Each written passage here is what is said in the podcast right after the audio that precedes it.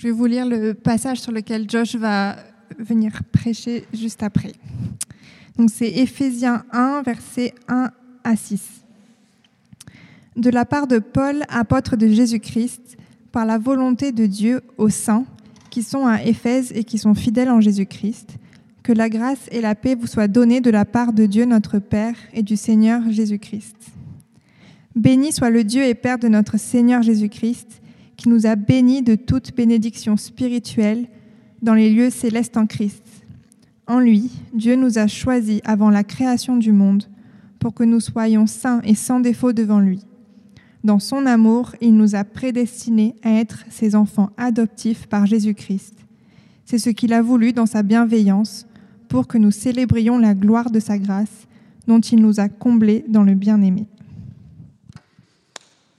Bonjour à tous, bonsoir, bonjour à tous, oh le soleil. C'est un, un, plaisir vraiment d'être ici. Moi, c'est Josh et c'est le plaisir pour ce soir, c'est qu'on va commencer une nouvelle série sur la lettre aux Éphésiens. Mais je voulais commencer avec une question. Si vous pouviez choisir un mot pour décrire votre vie ou votre perspective, quel mot choisiriez-vous? Peut-être stressé Et vous pouvez me donner, me donner des mots si vous avez un mot en tête stressé peut-être. Pour moi, pendant la pandémie, c'est Zoom. Zoom, ça c'est ma mot. Est-ce qu'il y a des autres mots que des gens ont pour décrire vos vies? Pardon? Tristesse. Oui, merci. Ça peut être, ça peut être un mot. Peut-être euh, déçu, parfois. Chargé. Euh, oui, il y a plusieurs mots. Parfois, rangement, c'est ma mot aussi chez moi. Mais, c'est plutôt moi. Mais euh, si vous pouviez avoir le mot béni qui peut décrire ta vie, est-ce que ça vous va? Béni, c'est pas mal. Et en fait, ce n'est pas pour faire semblant que tout va bien, mais béni peut être un mot qui, qui décrit votre vie, votre identité, votre attitude, votre perspective. Et c'est une attitude centrée sur Dieu. Et c'est ce que la lettre aux Éphésiens peut nous donner. Cela nous montre comment trouver notre identité en Christ. C'est vraiment cool, cette lettre. Euh, nous commençons cette semaine euh, une nouvelle série, comme je t'ai dit, et c'est un livre dans la Bible dans le Nouveau Testament. Et nous, nous, avons, nous allons le lire, euh, pas tout le livre ce soir, ne vous inquiétez pas, mais on va mariner dans le livre. On va creuser le livre ensemble et on va voir ce que cela nous dit pour nous.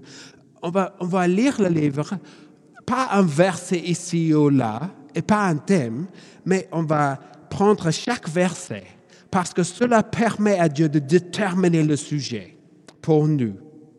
Et donc le livre est un bon mélange de doctrine et de pratique, de, de foi et de vie. Et donc le premier trois chapitres, 1 à 3, parle de ce que Dieu a accompli par Christ pour nous. Et le troisième trois chapitres parle de ce que, ce que cela signifie pour nos vies pour nos relations, pour notre Église.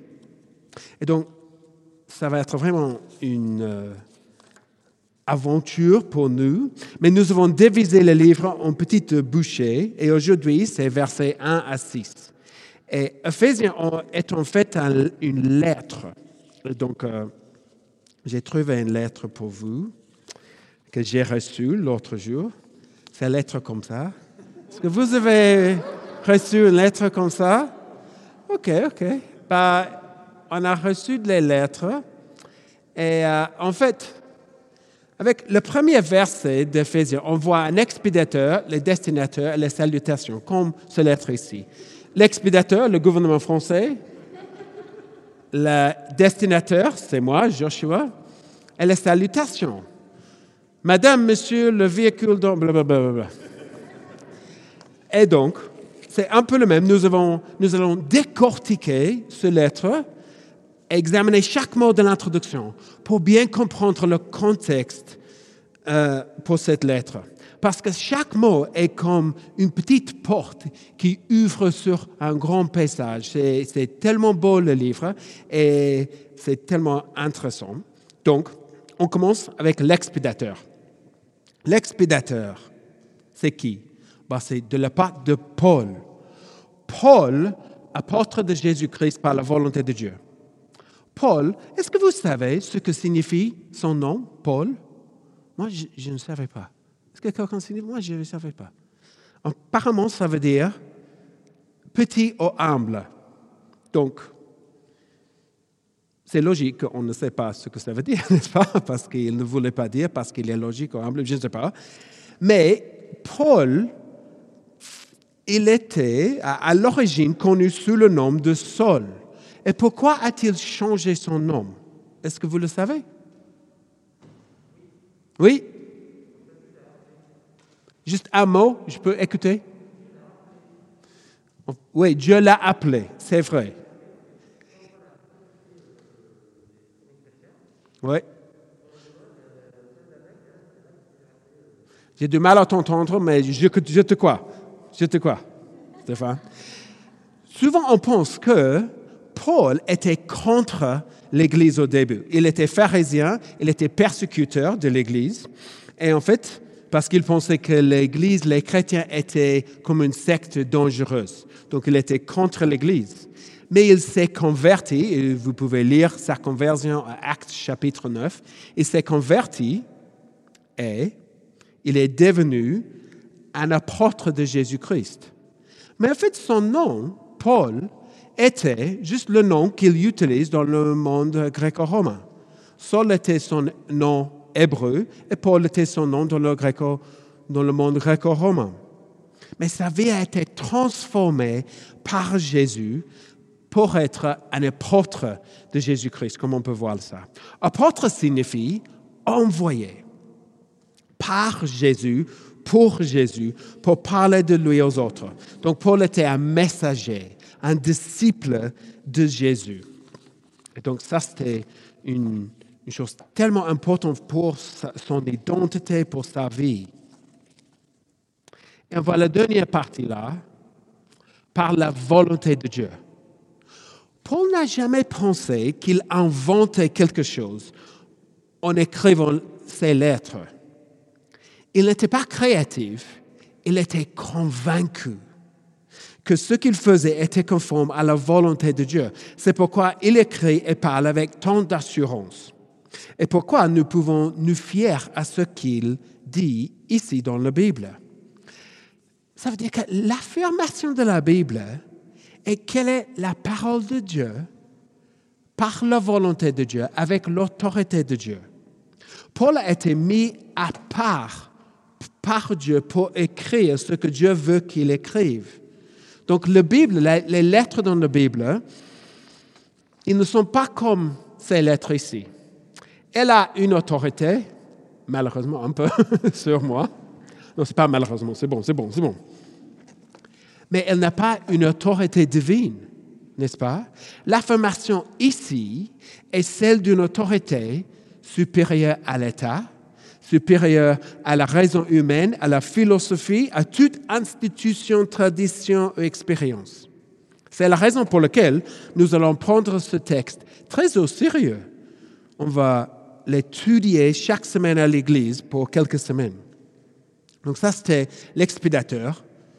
Maintenant, les destinateurs. Le premier mot qu'on lit est au sein.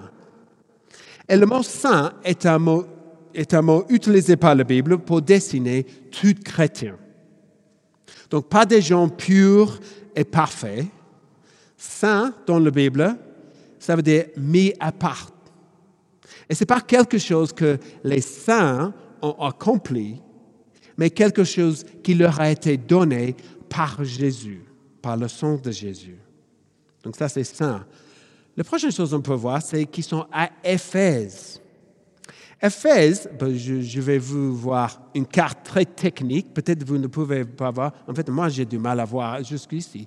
Ça c'est Gaule, ça c'est nous, et ça, ça c'est même Lyon là, ok? Ça c'est Rome, et ça c'est Éphèse. Et donc, on peut voir que Rome est là. Éphèse est la capitale de, de, de la, l'Asie en ce moment-là. Ça, c'était Asie, juste, juste là. Ça, c'était la capitale du monde romain, Asie, à, à cette époque. Et la province, province romaine, on peut dire plutôt. Et c'était un peu un melting pot de culture. C'était le centre commercial. Et c'était même, un, il y avait une des merveilles, une des sept merveilles du monde ancien, antique. Est-ce que vous savez lequel? Diane, oui, c'est ça. Donc Diane, la, déesse Diane, c'était le temple de, de, la déesse Diane, c'était son temple qui était là, qui n'est pas encore là. Mais il y a encore le théâtre d'Éphèse, et vous pouvez y aller. Et c'est un site archéologique parce que c'est un rappel que la Bible est fondée sur l'histoire. Et le, la lettre aux Éphésiens était, vous pouvez voir dans, le, dans, le, dans ce vous pouvez euh, lire euh, le, le, ce qui, ce qui s'est passé avec Paul quand il est arrivé. Il a passé deux ans là. C'est Acte 12, mais on n'a pas le temps, désolé, de le lire maintenant. Mais c'est quand même c'était l'église qui sont à Éphèse. Vous pouvez voir que c'est entre parenthèses, et ça c'est parce qu'il y a quelques manuscrits dans le passé qui n'avaient pas Éphèse ou, qui avaient Éphèse et d'autres qui n'avaient pas Éphèse. Et ça c'était parce que, parce que la lettre qui a été écrite était pour l'église à Éphèse, mais aussi la région en général, pour les autres églises qui étaient autour à cette époque. C'était une lettre comme ça. Et donc, les lettres ici, la dernière chose, c'est pour ceux qui sont fidèles en Jésus-Christ. Ça veut dire que ceux qui, sont, ceux qui ont eu une foi en Jésus, ceux qui croyaient en Jésus, qui, ont eu leur confiance en Jésus. Mais il y a un autre sens aussi pour ceux qui ont été fidèles à Jésus. Donc il y a les deux aspects. Et on voit les deux aspects dans la lettre aux Éphésiens aussi. On voit ce que Jésus fait pour eux pendant les premiers trois chapitres, et puis on voit ce que ça veut dire d'être fidèle à Jésus dans les trois, derniers trois chapitres. Donc ça, c'était l'expéditeur. Et, mais même, on dit même un on. Ça, on, nous devenons très sérieux maintenant. C'est même les prépositions, on va creuser, OK? Mais le on est assez important parce que être un chrétien n'est pas connaître une liste de faits de Jésus, une liste de croyances. C'est pas d'être rempli avec connaissance. Être un chrétien, c'est même pas d'être né dans une famille chrétienne ou de, de connaître beaucoup de chrétiens. C'est d'avoir un lien profond avec Jésus. C'est d'être en Christ.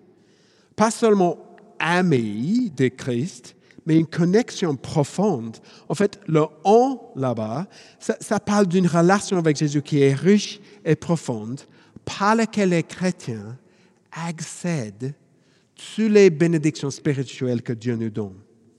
Donc, ça, c'était les destinataires. Maintenant, on va creuser la salutation. La salutation classique en français est bonjour, n'est-ce pas?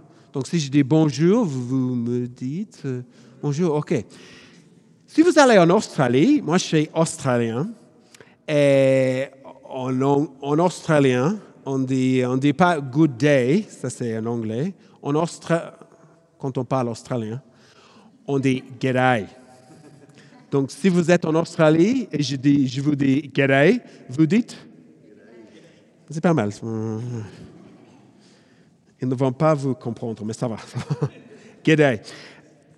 Les salutations à l'époque, en grec, parce que Paul écrit en grec, en grec, la salutation grecque était Karen.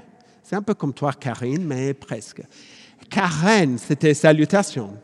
Mais grâce en grec est charis. Et donc, ce que Paul a dit, il a créé une nouvelle salutation. Il a dit, ah, grâce, qui est charis. Et donc, ça, c'était, il a modifié la salutation grecque et il a ajouté une autre salutation, la classique salutation juive, shalom, qui est la paix. Et donc, c'est incroyable ce que Paul a fait ici. Il a ajouté la salutation grecque, la salutation juive, pour accueillir les Juifs et les Grecs qui se trouvaient dans l'Église à l'époque, qui était rare, qui était incroyable, mais il les unit dans sa salutation. Mais au-delà de ça, il, y a un sens théologique. En fait, ça explique la foi chrétienne. Parce que la grâce est la chose fondamentale dans la, foi chrétienne. Ça distingue la foi chrétienne de toutes les autres perspectives. Toutes les autres perspectives commencent avec toi. Ce qu'il faut que tu fasses pour que Dieu t'accepte. Mais dans la foi chrétienne, c'est ce que Dieu a fait en Jésus pour toi. Il t'accepte en Christ. Et puis, tu, tu réponds. Et il commence avec la grâce et la paix. Et c'est la grâce qui mène à la paix. Il ne dit jamais la paix et la grâce, juste pour changer des choses. Non, non, non, jamais. La grâce et la paix, parce que c'est la grâce qui mène à la paix qu'on a avec Dieu. Sans, sans problème, sans conflit, sans péché, parce que la grâce, Jésus a pris nos péchés pour lui. Ça, c'est la salutation. Et de la part de Dieu, notre Père. Dieu, le Créateur, transcendant, grand, au-dessus de toute chose, mais pas une force, pas une énergie, mais personnelle. En fait, un Père. Ça ne dit pas que Dieu est, masculin. La Bible ne, dit jamais ça. Mais la Bible nous donne ce mot pour décrire Dieu, Père. Et désolé si le mot Père est un mot difficile pour vous, c'est pas facile si, c'est le cas. On n'a pas eu toujours les bonnes expériences avec nos pères. Mais j'ai pris que vous trouviez la guérison dont vous avez besoin ici, dans l'amour et la grâce et la paix de Dieu notre Père ici. J'espère que, que sa grâce et son amour peuvent redéfinir votre idée du Père selon l'image du Père qu'on trouve ici. Et on comprend le Père parce qu'il nous a donné son Fils, Jésus-Christ. N'est-ce pas si riche euh, de sens, les premiers versets? C'est incroyable. Ça, c'est seulement les deux versets. On a déjà, vous êtes un peu, oh, ça va être long ce soir. Vous ne vous inquiétez pas, ça va, ça va. Mais euh, tout va bien parce que maintenant, on commence vraiment la lettre. Ça, c'était l'introduction. Paul commence sa lettre avec un chant de louange. Et en fait, c'est incroyable parce que ces premiers douze versets constituent une seule phrase. Qu'est-ce qui se passe avec Paul? Il ne, connaissait pas la ponctuation ou quelque chose, je ne sais pas. Mais c'est incroyable. Il ne s'arrête ni pour reprendre son souffle, ni pour ponctuer euh, ces phrases. C'est incroyable. Hein. Mais je vous ai aidé. J'ai résumé ce qu'il a dit dans les premiers quatre versets. Il a dit, Dieu nous a choisis et bénis pour le louer. Dieu nous a choisis et bénis pour le louer. Et vous pouvez noter là que Paul ne commence pas avec nous, avec les êtres humains. Il a un horizon bien plus grand que cela le plus grand. Il commence avec Dieu. Il euh, remonte avant la création du monde, on peut, voir dans, les versets. Peut-être tu peux lire verset 3 pour, pour vous. Béni soit le Dieu et Père de notre Seigneur Jésus-Christ, qui nous a bénis de toute bénédiction spirituelle dans les lieux célestes en Christ. Vous pouvez voir la dimension, les lieux célestes. Il commence avec Dieu avant la création du monde. Dieu nous a choisis et bénis pour le louer. Et cela, on a été créé pour louer Dieu. Est-ce que ça vous dérange parfois? Je ne sais pas. On a été créé pour louer Dieu. L'idée qu'on a été créé pour louer Dieu, j'ai une petite preuve pour toi. Une des preuves est vue à chaque fois que nous vivons une expérience incroyable. Chaque fois que nous, expérimentons une expérience incroyable, n'est-ce pas, nous avons le désir de la partager. N'est-ce pas? C'est juste, c'est incroyable. L'autre jour, oh, c'était incroyable. Qu'est-ce qui vient? D'où est-ce que cette, euh, cette impulsion vient? Mais en fait, avec cela et le désir, qu'est-ce que tu fais en ce moment-là? Tu loues euh, l'expérience? Non, en fait, tu loues Dieu et ce qu'il t'a donné en ce moment-là. C'est intuitif. En fait, c'est parce que nous, avons été créés pour louer Dieu, pour toutes les choses qu'on reçoit. La nourriture, le soleil, le ciel bleu, les arbres, le fromage, le vin, les, les avec des amis. Il y a tellement de bonnes choses que nous tenons pour acquises. Et les psychologues nous disent qu'une chose incroyable pour notre santé mentale, c'est d'écrire toutes les choses pour lesquelles on est reconnaissant. C'est incroyable pour nous. Mais la Bible nous encourage à louer Dieu pour toutes les choses qu'on a reçues. Ça, c'est bon pour notre santé mentale, mais ça nous restitue, ça nous recentre sur Dieu. Et c'est bon pour nous, c'est bon pour notre état euh, mental, c'est bon pour notre esprit, c'est bon pour nous parce qu'on a été créé pour louer Dieu. Mais c'est vrai qu'on reçoit des bénédictions matérielles, mais on reçoit des bénédictions spirituelles ici. Et c'est ce dont Paul parle. Et je pense qu'il il a en tête les bénédictions spirituelles comme bah, la grâce, la paix, l'amour de Dieu et le reste d'Éphésiens. Et c'est en Christ. On voit encore là-bas qu'on reçoit des choses comme ça en Christ. C'est en la personne de Jésus-Christ que la bénédiction divine est accordée et reçue. Mais quelles autres bénédictions spirituelles? Mais on voit dans les prochains trois versets ce qu'il nous donne. En lui, Dieu nous a choisis avant la création du monde pour que nous soyons saints et sans défaut devant lui. Dans son amour, il nous a prédestinés à être ses enfants adoptifs par Jésus-Christ. C'est un peu lourd le langage là, n'est-ce pas? Est-ce que c'est que moi? Moi, je deviens un peu inondé par les mots assez, euh, assez complexes là. De grands mots, pas simple à comprendre, mais on va les analyser. Parce que les mots, les mots comme ça, il me semble qu'ils nous confrontent et ils nous consolent en même temps. Ils nous confrontent avec les mots comme choisi et prédestiné. N'est-ce pas? Il dit, Dieu nous a choisis avant la création du monde et il nous a prédestinés. Est-ce que cela, l'idée que les chrétiens ont été choisis, est-ce que cela conduit à l'arrogance? À l'orgueil, à la division entre ceux qui sont choisis et ceux qui ne sont pas. Moi, je suis choisi. Je ne suis pas sûr avec toi, qui sait. Qu'est-ce que Est-ce qu'il y a un problème avec les mots comme ça? Mais les humains peuvent toujours déformer n'importe quoi en négatif, ça c'est vrai, ça c'est vrai. Mais comme Dieu dit dans la Bible, en fait, quand il parle à son peuple dans l'Ancien Testament, il dit, ce n'est pas parce que vous dépassez tous les peuples en nombre que l'Éternel s'est attaché à vous et vous a choisi. En effet, vous êtes le plus petit de tous les peuples, mais c'est parce que l'Éternel vous aime. Et il dit, sache donc que ce n'est pas à cause de ta justice que l'Éternel, ton Dieu, te donne ce bon pays à posséder, car tu es un peuple réfractaire. Réfractaire. Pas la louange là.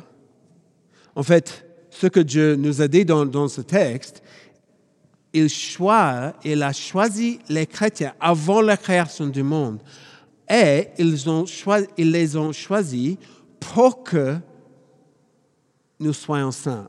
Ça veut dire qu'ils n'étaient pas saints, mais ben, Dieu les a choisis pour que il soit saint. Ça veut dire que les chrétiens ne devraient jamais être fiers ou arrogants, car Dieu les a choisis, non pas à cause de leur qualité, mais malgré ça.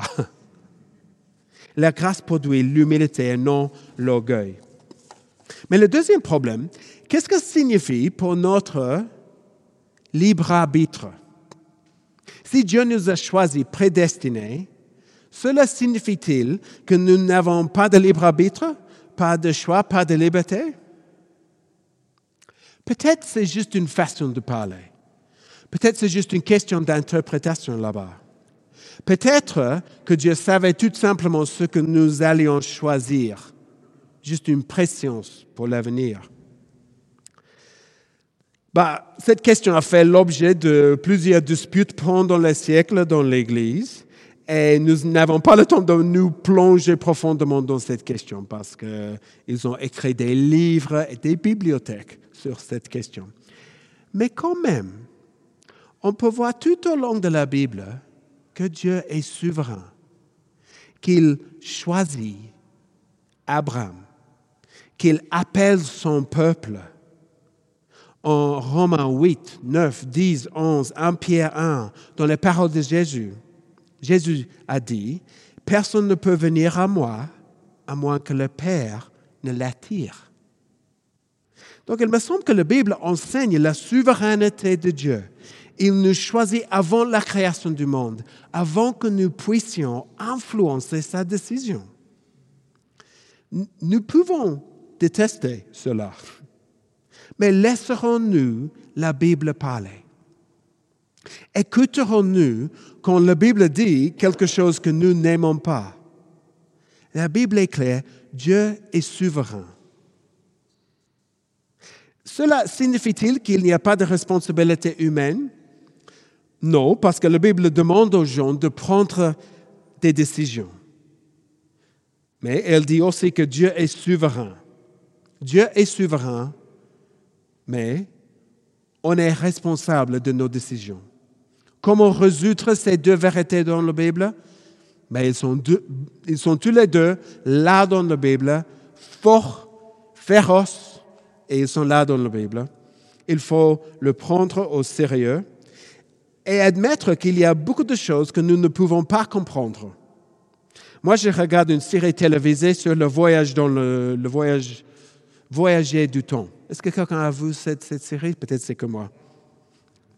Je suis toujours un peu perdu, honnêtement. Je dis, s'il est venu du futur, puis il a changé quelque chose qui a changé son futur, cela signifie que et je deviens un peu ah, comme ça. Et donc, il y a beaucoup de choses qu'on ne peut pas comprendre, mais la Bible est claire que Dieu est souverain et qu'il nous a choisis. Et en fait, c'est pour notre bien. Ça veut dire que c'est une bonne chose, une chose positive selon Paul ici. C'est une chose, c'est quelque chose qui nous console, en fait. Comment est-ce que cela nous console? Bah, De façon. Ça nous console parce qu'il nous a choisis malgré nos fautes. Malgré nos fautes. Parfois, nous nous débattons constamment avec la culpabilité de ce que nous avons fait ou pas fait. Nous luttons pour justifier notre existence, pour donner une valeur à notre vie, un sens de nos vies. Mais ici, nous avons une base solide, un engagement ferme de Dieu. Si tu es en Christ, tu as été choisi, tu as été adopté. Et ce n'est pas juste temporaire, ce n'est pas transitoire. C'est un peu comme l'adoption. Ben, elle parle de l'adoption ici. Si euh, l'agence d'adoption vérifie que vous êtes engagé toujours. Il pose la question aux, gens qui essaient d'adopter les gens. Serez-vous euh, là lorsque cet enfant sera malade, énervant? Par quelle manière peux-tu nous convaincre de ton engagement avec cet enfant? Imagine si on pose la question comme ça à Dieu. Par quelle manière peux-tu nous convaincre de ton engagement? Et Dieu le montre la croix, la croix de Jésus. Ça, c'est son engagement pour nous. OK, ça, c'est l'engagement. nous n'avons pas besoin de lui de prouver notre valeur devant Dieu. Vous n'avez pas besoin de prouver que vous êtes un bon mari, une bonne mère, un bon travailleur, que vous avez du, valeur, parce que Dieu vous a choisi en Christ. Ça nous console parce qu'il nous a adoptés. Adoptés. Et même dans le monde romain, euh, dans le monde romain en, en, antiquité, les enfants adoptés avaient les mêmes droits que les enfants naturels. Ça veut dire qu'ils avaient une relation le plus proche à leur père. Et on est toujours frappé par ça, même, même dans le XXe siècle, euh, avec euh, un des présidents le plus bien connus de, la France, de Gaulle, un grand leader entouré par les, personnages politiques et tout ça. Mais la personne qui était le plus proche était sa fille, sa fille Anne, toujours. Et c'est la même relation que Dieu nous donne avec lui par l'adoption. Ça nous pousse enfin à louer Dieu. Et c'est le fin, je vais, je vais terminer ici. Euh, est-ce que vous voyez, est-ce que vous voyez Dieu comme ça, le créateur du monde, qui, a, qui t'a béni? Dans les, bénédictions spirituelles et les bénédictions matérielles? Est-ce que vous voyez Dieu comme ça, qui nous a choisis avant la création du monde, avec cette perspective? Dieu nous donne une nouvelle manière de voir le monde, une nouvelle voie, une perspective plus grande que notre petite perspective. Il nous donne une perspective très grande. Et Paul commence la lettre aux Éphésiens, pas avec une liste de commandements, une liste de règles. Il montre la grandeur et l'amour de Dieu pour nous. C'est un peu comme une citation de Antoine de Saint-Exupéry. Il dit, si tu veux construire un bateau, ne rassemble pas tes hommes et femmes pour leur donner des ordres, pour expliquer chaque détail, pour leur dire où trouver chaque chose. Si tu veux construire un bateau, fais naître dans le cœur de tes hommes et femmes le désir de la mer. Arrête de sortir dans les flaques, larguez les amarres et naviguez en haute mer. Béni soit le Dieu qui nous a créés, qui nous a choisis, qui nous a adoptés et qui nous a bénis avec toutes les bénédictions spirituelles en Jésus-Christ. Il y a un théologien qui est mort, je crois que c'était l'année dernière, et il a eu une prière qu'il priait chaque jour, chaque matin, chaque soir. Je, crois que ça peut nous aider